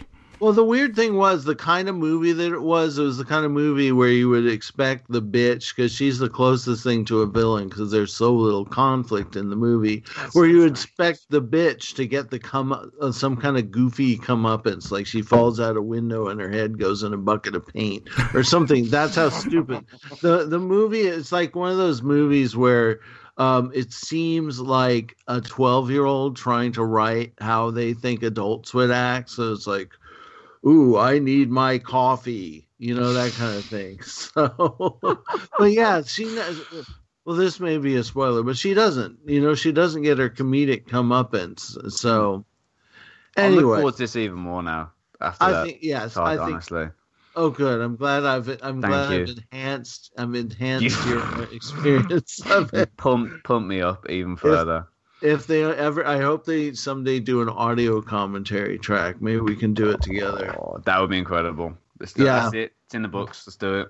Paul Fox gifted me that movie last year, and uh-huh. I did uh-huh. I did watch it because it's Paul and uh, it's a gift. So, but but yeah, right. uh, totally spot on. Um, I mean, it didn't like in- invoke like oh this is so unintentionally funny. Let's watch more. I, I had enough of Hallmark after that one movie. I don't know how you guys do it in terms of yeah. Let's watch. Oh, that, there, there's a quick insight into Ken there, folks. So if you gift Ken something, say a film, yeah. he will yeah. watch it because he's got a good heart.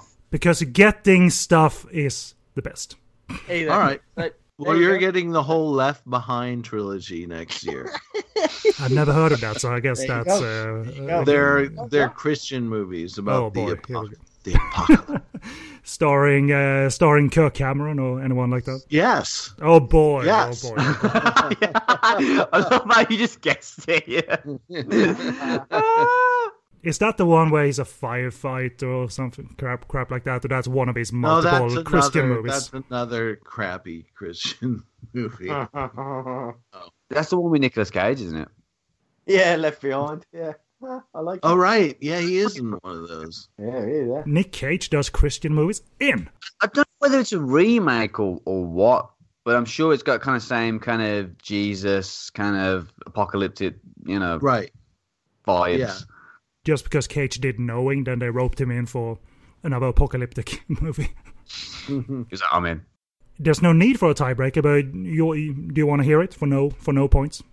Yeah. Yes. Yes. Okay. It's not like a filmography uh, guess type of question this time around. It's a multiple choice one. So, and it was in the trivia questions at one point, but then I excluded it in favor of like the Andy Lau question or something like that. So you did a second draft of these questions, Ken. I'm impressed. I, I, work on this. Yeah. I work on this. I'm impressed with the work, man. Honestly. Uh, so it's multiple choice, and uh, here we go. Uh, along with the likes of uh, Sammo Hung, Shawn Yue, Maggie Q, and Simon Yam, what American actor also starred in the 2005 action movie Dragon Squad, also known as Dragon Heat? Was it A. Steven Seagal, B. Michael Duddy or Dudikoff, C. Michael Biehn? Michael Biehn? Yeah. Todd. Yep. Michael Dudikoff. Oh, Michael Biehn, Todd, Michael Biehn, Todd, Michael. Oh. It could have been Steven Seagal in a way because I think Steven produced it in some shape or form, but he wasn't in Dragon Squad or Dragon Heat. So, uh, but uh, but yeah, Aliens, Michael Biehn, Terminators, Michael Biehn, doing some Hong Kong work. Heard that movies were rather crap actually. So yeah, it's not very good. Hmm. That's not yeah. the the remake to SPL. No, sorry, the se- semi sequel to SPL, is it? Or am I being daft? No, it isn't. No, it's uh, no, no. Same cast though. But similar cast. Well, Simon Yam is in it. Sammo and Simon, yeah, okay, yeah. And Sammo, so I guess. And, uh, but, but are, are you saying that because SPL had a retitle that was like Dragon something, or?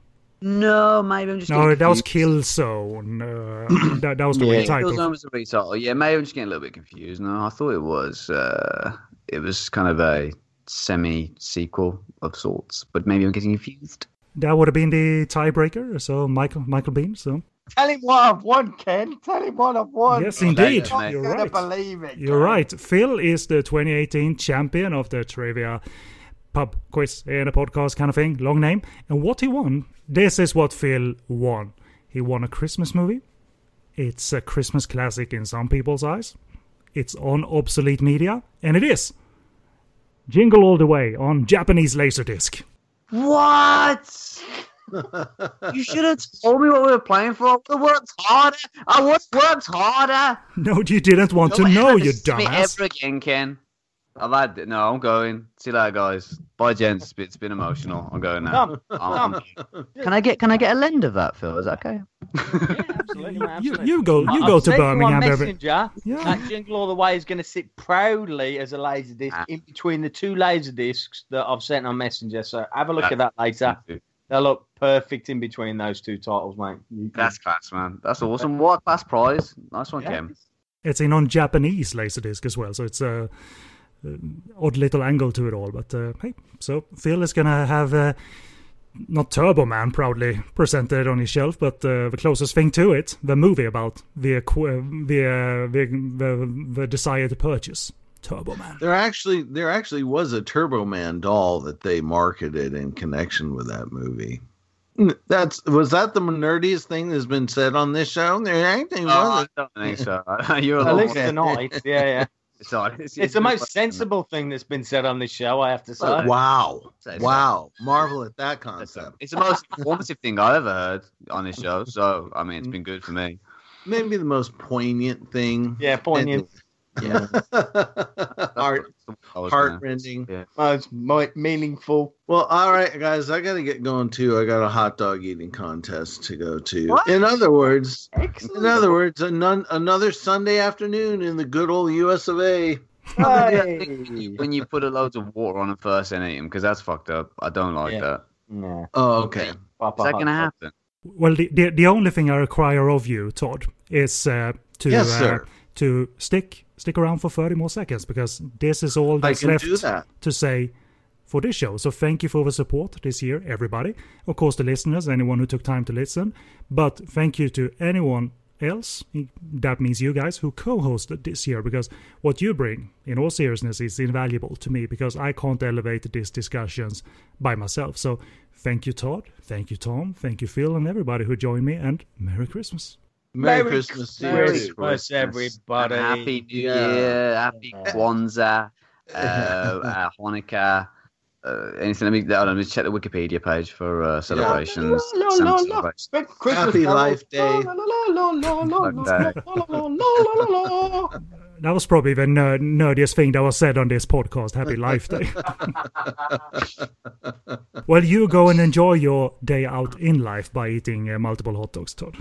Go for it, it's hard, man. Damn it. Oh, okay. Hot dog, I wish. I was there. Sounds fantastic. Yeah. It's not, oh, it's not some kind of euphemism, is it? It's definitely like a hot dog eating contest. You're going to. I'll never tell. I'll never tell. Keep Okay, that guys. guys. Key, my man. Thank you, Todd. Have an awesome holiday and New Year and all of that. you, all of you too. Good speaking to you, Todd, man. See you soon. All right. See Have you a good soon. one. Take care. Bye Take care, Ted. bye. Bye Bye-bye. What was that? That sounded good. That's like Ed 209. That's incredible. And that's the UK crew left. So let's uh, officially finish this recording by saying uh, Merry Christmas, Tom. Merry Christmas, Phil. Happy New Year. And thank you so much for t- participating in this uh, annual end of year relaxed type of show. So uh, that's uh, that's us out. Can it be saying Merry Christmas? Over to Tom to say something mildly silly or very serious. Is that the only two options I have? Can I not meet you somewhere in the middle? Merry Christmas and Happy New Year to all the listeners and my co-host sitting next to me in this virtual room. Uh, it's been a good year. Some great shows. Obviously, quality content as always coming from Ken. Ken being the leader, just just banging it out. Always good. And we've just been there to crack a few jokes and uh, make some silly comments. And that's about it. It's been a great one. I hope people have enjoyed it. Good man, good man. And over to Phil for a sign off. And uh, he's the most jovial, so he gets the final word. Well, no, you know, I echo that. I echo that. Merry, merry, merry, merry Christmas, everybody! Ho, ho, ho, ho, ho! Merry Christmas. Um, now, thanks to Kenny B, obviously, for uh, steering the ship as always. We are but the uh, the sailors under his vast mast. The seaman that you Yeah. would you say? Yeah, Phil? we are the Definitely, seamen. I would say. Oh, the big. His seaman. vast. We're going on a different. That's a completely different route to where I wanted to go. That's what Todd's just, that's Um, where Todd's just gone. But thank you very much, uh, Ken, and thanks everybody uh, for listening and tuning in. And uh, I'm sure we'll have fun and festivity over the uh, New Year period, and we can do it all again next year. So thank you very much. Oh, I sounded better than mine. Can I redo mine, Ken? No, because he's the champion. He has the final say and final word. I have no, I have no power left. Okay, everything that Phil just said, uh, but just, uh, you know, imagine it from my mouth. There you Yeah. go. Merry Christmas, everyone.